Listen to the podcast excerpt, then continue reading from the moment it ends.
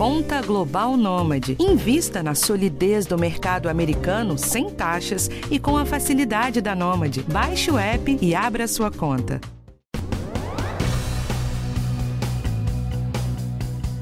Os casos de dengue estão explodindo em todo o Brasil e, segundo estimativas do Ministério da Saúde, podem chegar a 5 milhões esse ano. Desde o início de 2024 até agora, houve um aumento de quase 300% se comparado ao mesmo período do ano passado. Quatro sorotipos do vírus estão circulando pelo país e a vacina que acaba de chegar protege contra todos eles, mas ela só foi distribuída para 10% das cidades brasileiras e o público-alvo é bem restrito crianças entre 10 e 14 anos. Mesmo na rede particular, falta vacina porque a capacidade do laboratório ainda é muito restrita. No podcast de hoje, a infectologista Rosana Richman tira as principais dúvidas sobre a nova vacina da dengue e dá dicas úteis para evitar os casos graves da doença. Eu sou Valéria Almeida e esse é o podcast do Bem-Estar. Doutora, bem-vinda. Obrigada, Valéria. É um prazer estar com vocês. Doutora, a gente está aqui com três vezes mais casos que o mesmo período do ano passado. Isso era previsto? Por que essa explosão?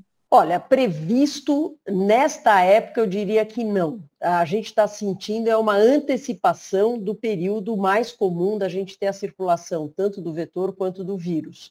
Agora, para 2024, era previsto que a gente ia ter um número bem maior de casos é, por todo o cenário epidemiológico. Né? Eu acho que a gente tem ouvido falar muito sobre as questões climáticas, Valéria, e eu acho que, de fato, esse é o principal fator, inclusive dessa antecipação do início dos casos. É, o calor, né, e o calor, não preciso nem ir muito longe com isso, todo mundo sentiu na pele, né, o aumento das temperaturas aqui no nosso país, com chuvas abundantes, favorecem demais é, primeiro que a, a, a fêmea da, do mosquito Aedes aegypti, ela precisa de mais sangue quando está mais quente a temperatura. Então, com isso, ela vai procurar mais sangue humano para picar. E dois, que o período de incubação entre ela picar e colocar os ovos também encurta com o calor. Então, você vê que os fatores climáticos, né, eu acho que é o principal fator preponderante para a gente ter essa explosão de número de casos e, claro, as condições, é, infelizmente, sanitárias, as condições de lixo aberto, as condições de infraestrutura nas nossas cidades brasileiras, que a gente sabe que está muito longe do ideal. Nossa, doutora, todo ano a gente fala do aumento de, de casos de dengue nessa época. São anos tentando enfrentar, enfrentando né, e tentando solucionar esse problema. Agora, a senhora acredita que tem como mudar essa realidade? Que algum dia a gente vai conseguir se livrar desse mosquito ou isso está fora de cogitação? Neste momento está fora de cogitação. Para 2024, a gente tem que pensar em medidas uh, paralelas, né, importantes, para a gente poder evitar um grande número de casos graves e principalmente evitar morte. Mas eu acho que pensando num futuro um pouquinho mais para frente, eu acho que com o advento de vacinas e uma, óbvio, um, quantidade, um quantitativo maior de vacinas, com novos fabricantes para vacina para dengue, e também, Valéria, que eu acho muito interessante, são as novas tecnologias, a gente chama de biotecnologia, para mudar o vetor geneticamente. Porque se eu conseguir diminuir a quantidade de vetor, eu não só combato a dengue, mas no pacote entra chikungunya e zika vírus, que são outras duas doenças que a gente não está falando, mas nós estamos sob risco. Por quê?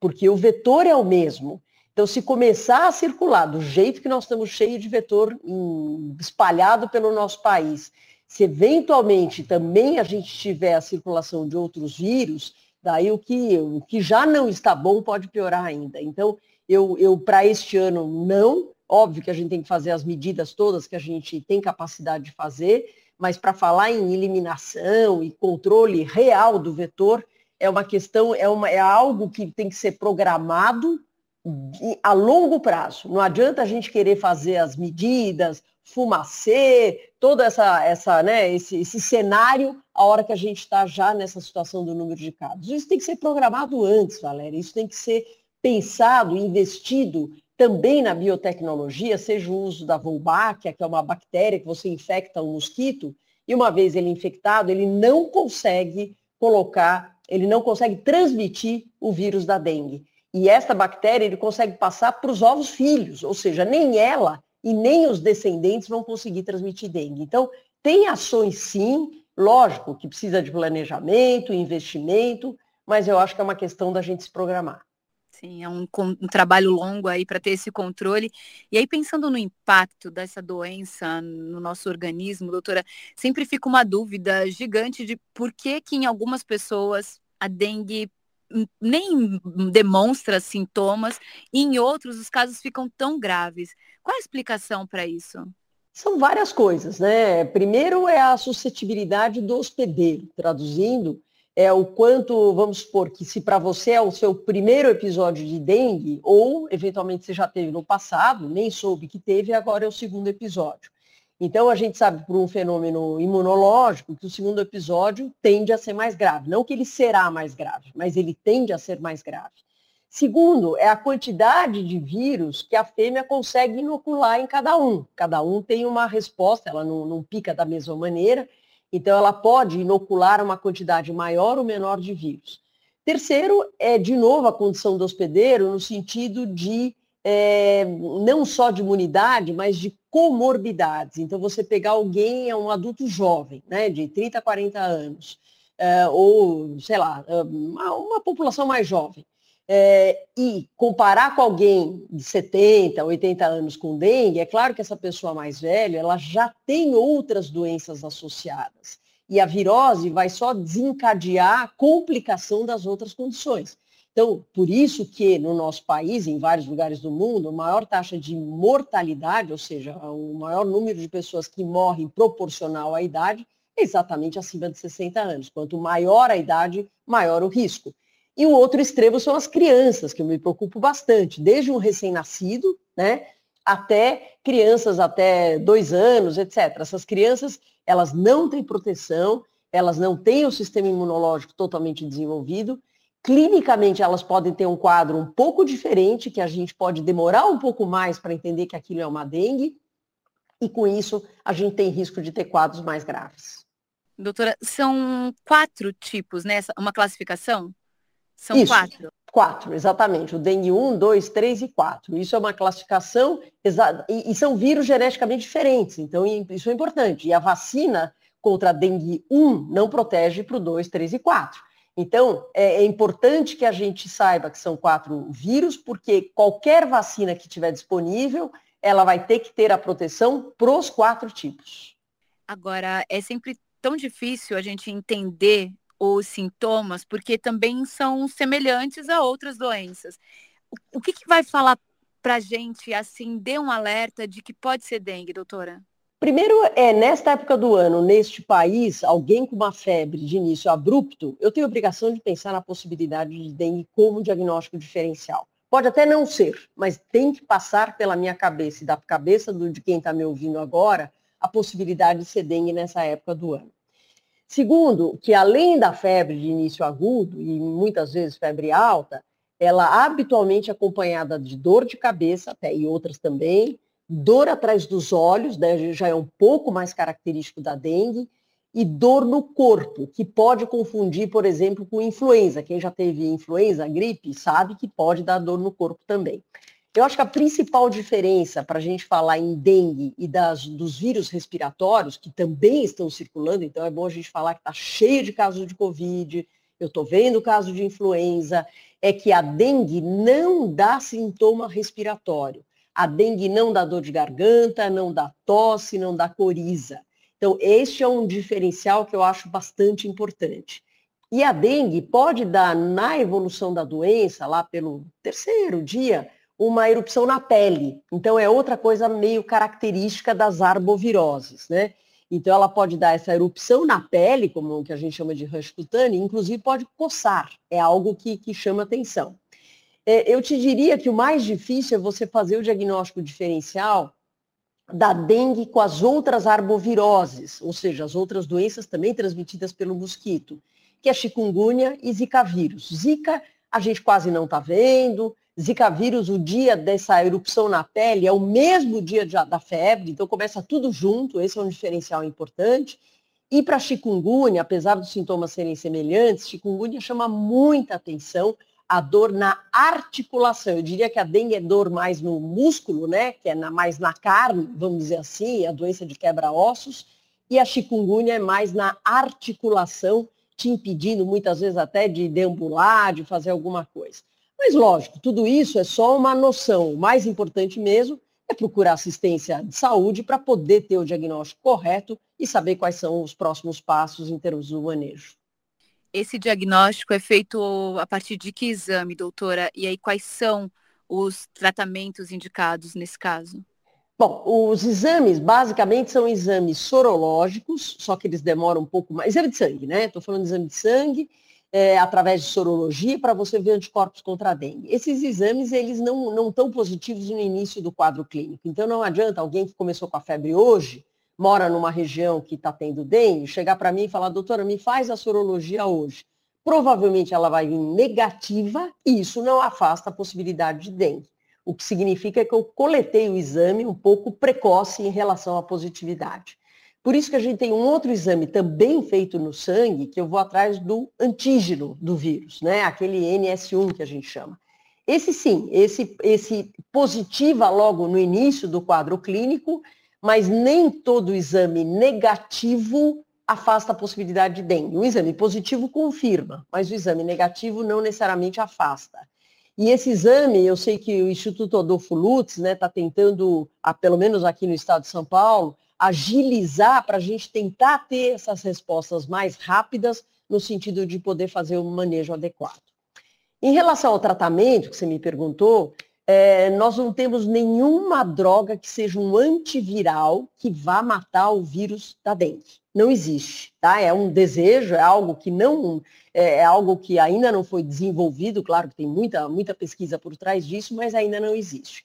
O que existe, Val, é o manejo adequado dessas pacientes e a primeira coisa, eu diria que é a mais importante, né? Até eu estava ouvindo outro dia o doutor Drauzio Varela falando, e ele fala exatamente isso, a medida mais importante na dengue chama-se hidratação. Algo que qualquer pessoa que está nos ouvindo agora, que começa com uma febre, dor no corpo, ela pode, não precisa sair correndo para uma unidade de saúde, mas ela já pode começar a se hidratar. Porque isso é que pode fazer o diferencial de você acabar tendo uma evolução, talvez um pouco mais, mais grave, do que uma evolução mais benigna. Então, eu acho bastante importante essa informação para as pessoas saberem que eu não tenho um tratamento específico. Claro, eu vou dar remédio para diminuir a dor, para diminuir a febre. É claro que não é para usar, está contraindicado o uso de ácido acetil salicílico e de anti-inflamatórios não hormonais. Para quem não sabe do que eu estou falando, nós estamos falando dos anti-inflamatórios, normalmente, que você fala, ah, é só um remedinho, não é bem assim, porque essas drogas elas podem favorecer, facilitar o sangramento e elas são totalmente contraindicadas. Então, o próprio Ministério da Saúde sugere, no seu manual do manejo, que seja usado, se necessário, drogas como paracetamol e dipirona. Doutora, falando dos casos mais graves, antes a gente falava com, usando um termo dengue hemorrágica, né, como sinônimo de dengue grave a presença da, da hemorragia significava que a doença estava grave. Agora a gente não usa mais esse termo e existem outros sintomas, outros sinais de gravidade, né? O que, que a gente precisa ficar atento? Bom, primeiro é, é, falar que a dengue hemorrágica, a gente não usa mais esse termo, mas qualquer hemorragia é um sinal de alarme, tá? É que quando eles foram ver os casos de, em termos de óbitos ou os casos graves de dengue, é, praticamente a metade tinha hemorragia e a outra metade morria sem hemorragia. Então, eu não posso dar o nome de dengue hemorrágica como sinônimo de dengue grave, porque tem gente que pode estar ouvindo e fala, pô, se eu não sangrei, isso não é grave, eu não preciso procurar assistência. Não é isso, por isso que o nome mudou. Então, os sinais de alarme, os sinais de alerta, que normalmente ocorrem naquele período da melhora dos sintomas, então vamos falar, dengue é uma doença que a gente chama bifásica, ela tem duas fases, tá? Ela tem a dengue clássica, que é esse início que a gente já comentou, e lá pelo quinto, sétimo dia, a pessoa começa clinicamente a ter uma melhora, a febre começa a ir embora, e aí é que eu preciso ficar de olho nos sinais de alarme, porque ele pode ou não ter essa segunda fase, que pode ser uma fase de agravamento. Então, os sinais de alarme são, um, hemorragia, você mesma já falou. Então, se você tiver qualquer sangramento na boca, ao evacuar, qualquer sangramento é um sinal de alarme. Dois, dor abdominal constante e intensa. Isso é algo que chama muito atenção. Essa dor abdominal está relacionada muitas vezes ao aumento do fígado, né, que tem, tá, fica dentro do nosso abdômen, né? Então esse aumento do fígado, esse, ele, ele tem uma cápsula, vamos, vamos simplificar falando que o fígado tem como se fosse uma casca em volta dele, e a hora que ele fica inchado, essa cápsula, essa casca, ela, ela distende e dói, dói bastante. Então é uma dor constante e importante. Três, vômitos que não passam de jeito nenhum. Então, você começa a ter vômitos incontroláveis, daí você precisa eh, procurar, é, aliás, tudo isso que eu estou falando precisa procurar assistência à saúde. Quatro, que é importante, é aquela pessoa que começa a melhorar, mas de repente começa a ficar mais letárgica, irritada, com uma sensação de desmaio, ela está sentada, levanta, praticamente cai em relação a desmaio. Isso chama lipotímia, ou seja, é uma queda da pressão arterial, que também é um sinal de, de emergência. E você tendo algum desses sinais, você precisa ir numa unidade de saúde exatamente para ver os outros sinais que são importantes, mas daí depende mais do exame do médico. Quer tirar a pressão, é ver sua plaqueta, né, que a gente faz o sangue, é ver o seu hematócrito, quer ver se o seu sangue está concentrado, está tá mais espesso ou não, ou seja, tem outros parâmetros que também são importantes. E por último, a dengue pode dar sinais inclusive respiratórios, na fase mais para frente, porque você tem o extravasamento do líquido, só para a gente entender. O vírus da dengue causa algo que a gente chama de vasculite, ou seja, uma inflamação de vaso sanguíneo. E esta inflamação faz com que o sangue, que deveria estar dentro do vaso sanguíneo, ele consegue sair do vaso sanguíneo e ir para o terceiro espaço, ir para um local onde ele não deveria estar, né, esse líquido.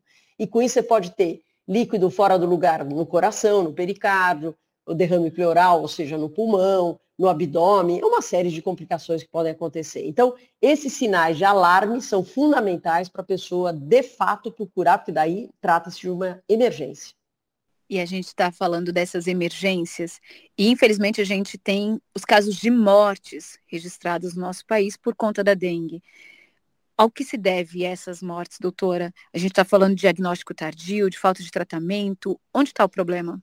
Eu, eu diria que você falou as principais coisas. Diagnóstico tardio e a falta de uma atenção, porque você tem que imaginar se, se a gente não tiver políticas públicas é, dando condições para os municípios, os pequenos municípios, os grandes municípios, onde estão tendo um número elevado de casos, como é que quem está lá atendendo essa população toda tem condições de em tempo real, em tempo efetivo, saber quem de fato precisa ser hospitalizado e ter uma ação de emergência e quem não precisa.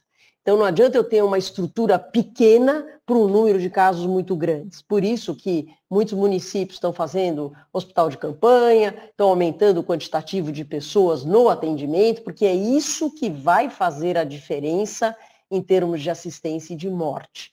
Uh, infelizmente, o índice do Brasil, em termos de morte, pelo menos o índice histórico, a gente está acima da média do resto do mundo. Eu acho que tem muito a ver com a ideia dessa, dessa falta da assistência adequada pela, pelo número maciço de casos que a gente acaba tendo ao mesmo tempo e você não tem a infraestrutura necessária. Então, os municípios terem o auxílio então, não só em termos de educação médica continuada também, né? Você pega, vou dar um exemplo, você pega o, a região sul, o Rio Grande do Sul, não é um estado que tinha dengue. Então, os médicos, os profissionais da saúde lá, eles não têm a mesma vivência com essa doença do que em outros locais. Então, precisa ter, um, educação médica continuada, guias muito claros em termos de manejo e, claro, estrutura em termos de pessoal, em termos de soro, né? não pode ter manchete falando que está faltando soro para o atendimento da dengue. Então, todas essas medidas são importantes e é isso que define vida ou morte para esses pacientes. E aí, tentando aqui voltar às casinhas, né, para a gente falar da prevenção, agora a gente tem a vacina nova da Aquidenga, do laboratório Takeda, ela protege, doutora, contra os quatro sorotipos da dengue, mas ela está indicada para que faixas etárias e quem tem direito a receber essa vacina pelo SUS? Bom, primeiro, aqui no país, uh, recentemente, ela foi aprovada pela Anvisa, então isso é o primeiro passo importante, incorporada pela Conitec, e a partir daí o Ministério da Saúde teve que fazer muita conta para saber, com aquele quantitativo tão restrito que nós temos de vacina, nós estamos falando em vacinar 3 milhões de brasileiros, né, porque são duas doses de vacina, quem a gente poderia vacinar. Então, é uma decisão muito complicada, você tem um grande número de pessoas candidatas à vacinação, porque a Anvisa licencia essa vacina dos 4 até os 60 anos, então dentro dessa faixa etária, qualquer brasileiro teria, tem a liberação é, técnica, né, regulatória para usar a vacina, só que não tem quantidade suficiente. Então o Ministério da Saúde optou por escolher municípios onde tem a maior circulação do vírus, por quê? Porque a vacina da Quedenga, do laboratório da Queda, mostrou agir melhor, ela tem melhor resposta em termos de proteção. Para quem já teve dengue, então, se você tem uma grande municípios que tiveram grande circulação nos últimos anos, a chance de você ter pessoas que já tiveram dengue é maior. Então, a, a vacina responde melhor e, claro, como eu já falei no início, o segundo episódio pode ser mais grave. Segunda coisa, a faixa etária dos 10 aos 14 anos, que foi a faixa etária escolhida pelo Ministério da Saúde, é uma faixa etária que mostra que proporcionalmente teve um número maior de internações, tirando os idosos. Claro, os idosos disparado é maior, mas tirando as pessoas que estão fora do licenciamento da vacina, essa faixa etária, ela foi uma faixa etária de maior hospitalização e, inclusive, Valéria, o estudo da quedenga, né, o estudo de eficácia, de vida, né, de, de, de, de para ver exatamente qual foi a proteção dessa vacina, foi feita na faixa etária dos 4 aos 16 anos. Então, 10 a, a 14 anos é uma faixa etária que a gente tem muitos dados. Dados de segurança, dados de resposta imune e também dados de eficácia. Então, é, eu acho que a decisão do Ministério da Saúde não é fácil. É claro que todos os outros municípios que não foram contemplados, e vou dar o exemplo da capital, né, de São Paulo, o município de São Paulo não está contemplado, e nós estamos cheios de casos de dengue aqui também. Então, o problema não é que não tem indicação, o problema é a falta de quantitativo, e isso, é, com a, a, a notícia recente também da vacina do Butantan, que eu acho que é uma grande esperança para nós, né? A vacina do Butantan, é, se você me perguntar, ah, mas qual seria a vantagem em relação a Kedenga? Eu acho que a enorme vantagem é de ser de uma dose só, Valéria. Todo programa de vacinação público, quando você fala em duas doses com três meses de intervalo, vai ter gente que não vai voltar para a segunda dose e não vai ficar adequadamente protegido. Quando a gente fala de vacina de dose única em termos de saúde pública, eu vejo isso como um avanço importante, só que essa vacina ainda tem dados preliminares e o próprio Instituto Butantan imagina ter essa vacina se tudo correr bem em 2025, 2026. Então, não é para agora, mas é algo que a gente precisa pensar com muito carinho. Quanto mais vacinas para dengue nós tivermos no mundo inteiro, melhor para toda a população mundial. E doutora, enquanto a gente espera, né, essa vacina do Butantan, para quem está recebendo a vacina aqui denga, é fundamental, como a senhora trouxe aqui, tomar, receber a segunda dose, né? Não, sem dúvida. Não tem nenhum estudo que mostre como é que foi a eficácia dessa vacina com uma dose só, né? Então, é fundamental que as pessoas, porque as pessoas que foram entraram nesse estudo, praticamente 100% delas receberam as duas doses. Então, nós não temos um braço do estudo de, de quem desistiu, não voltou mais e não tomou a segunda dose. Então, não dá para garantir cientificamente a proteção com uma dose só. Né? Então, é fundamental que essas pessoas, seja na rede privada, que ela está disponível dos 4 aos 60 anos, seja na rede pública, que ela está disponível em 500 municípios mais ou menos nacionais, entre 10 e 14 anos, que volte sim daqui a três meses, 90 dias, para fazer a sua segunda dose. E uma dúvida, doutora, porque a gente também tem aqui no Brasil a vacina disponibilizada pela Sanofi, que não pegou porque tinha uma série de questões, né? Eram necessárias três doses, só podia tomar quem já tinha tido a doença. Agora, se uma pessoa tomou já alguma dose dessa vacina da Sanofi, ela pode receber a Kidenga? Na minha opinião, eu não faria, tá?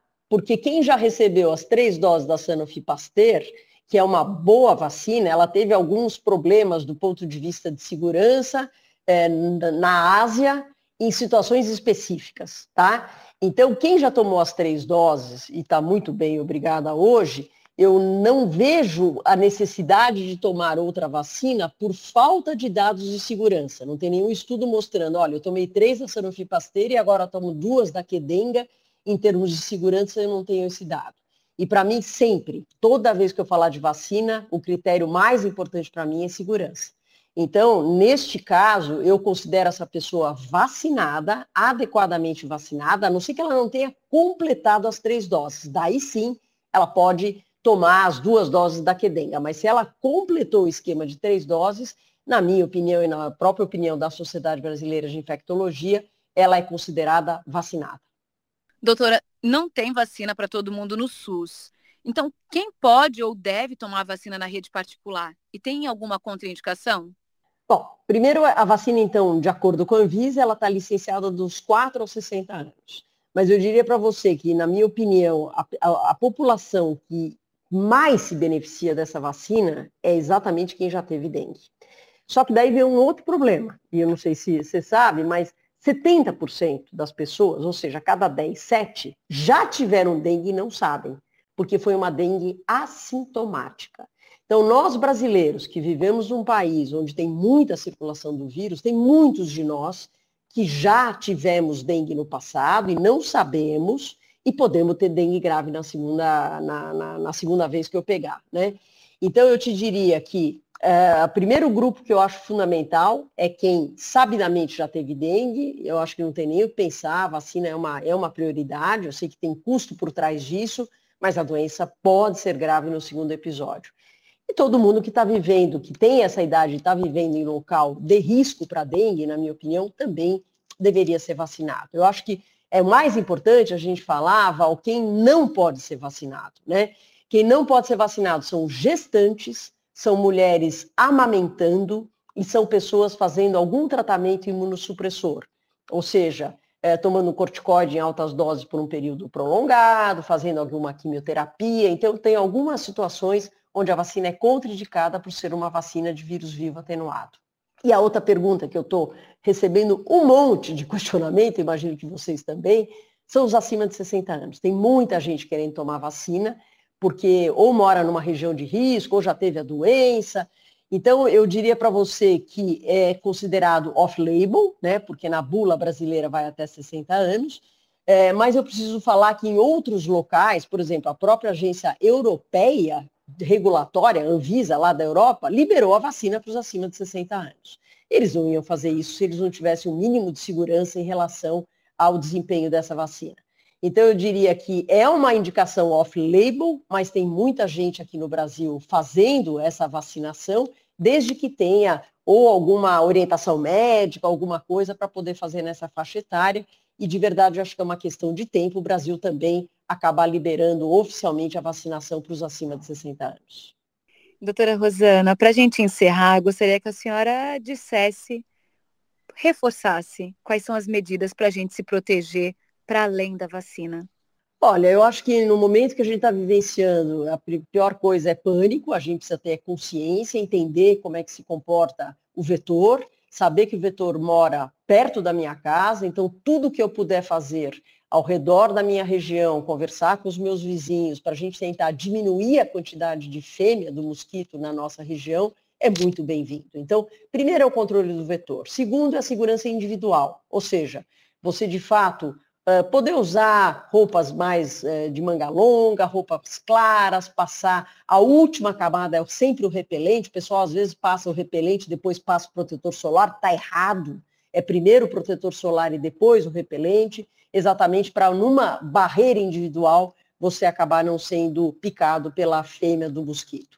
E o terceiro mais importante é você estar tá ciente de que se você acaba ou está no grupo de vacinação, procure a vacina, né, é muito importante, ou se você tiver qualquer sintoma da doença, procure assistência exatamente para que a gente fique com os números, infelizmente, elevados, do jeito que a gente está vendo, mas sem a gravidade, sem a morte que a gente não deseja no nosso país. Doutora Rosana, muito obrigada pelas informações, pela parceria de sempre. É isso aí, Valéria. Eu acho que, eu acho que o nosso objetivo é exatamente esse. Eu que agradeço a oportunidade. Um beijo a todos. Obrigada. Você acabou de ouvir o podcast do Bem-Estar, com produção e gravação de Ana Amélia Bazella, edição de André Malanquino, roteiro e direção de Karina Dorigo. Eu sou Valéria Almeida e esse é o podcast do Bem-Estar. Se você gostou, compartilhe. É informação útil para a sua saúde.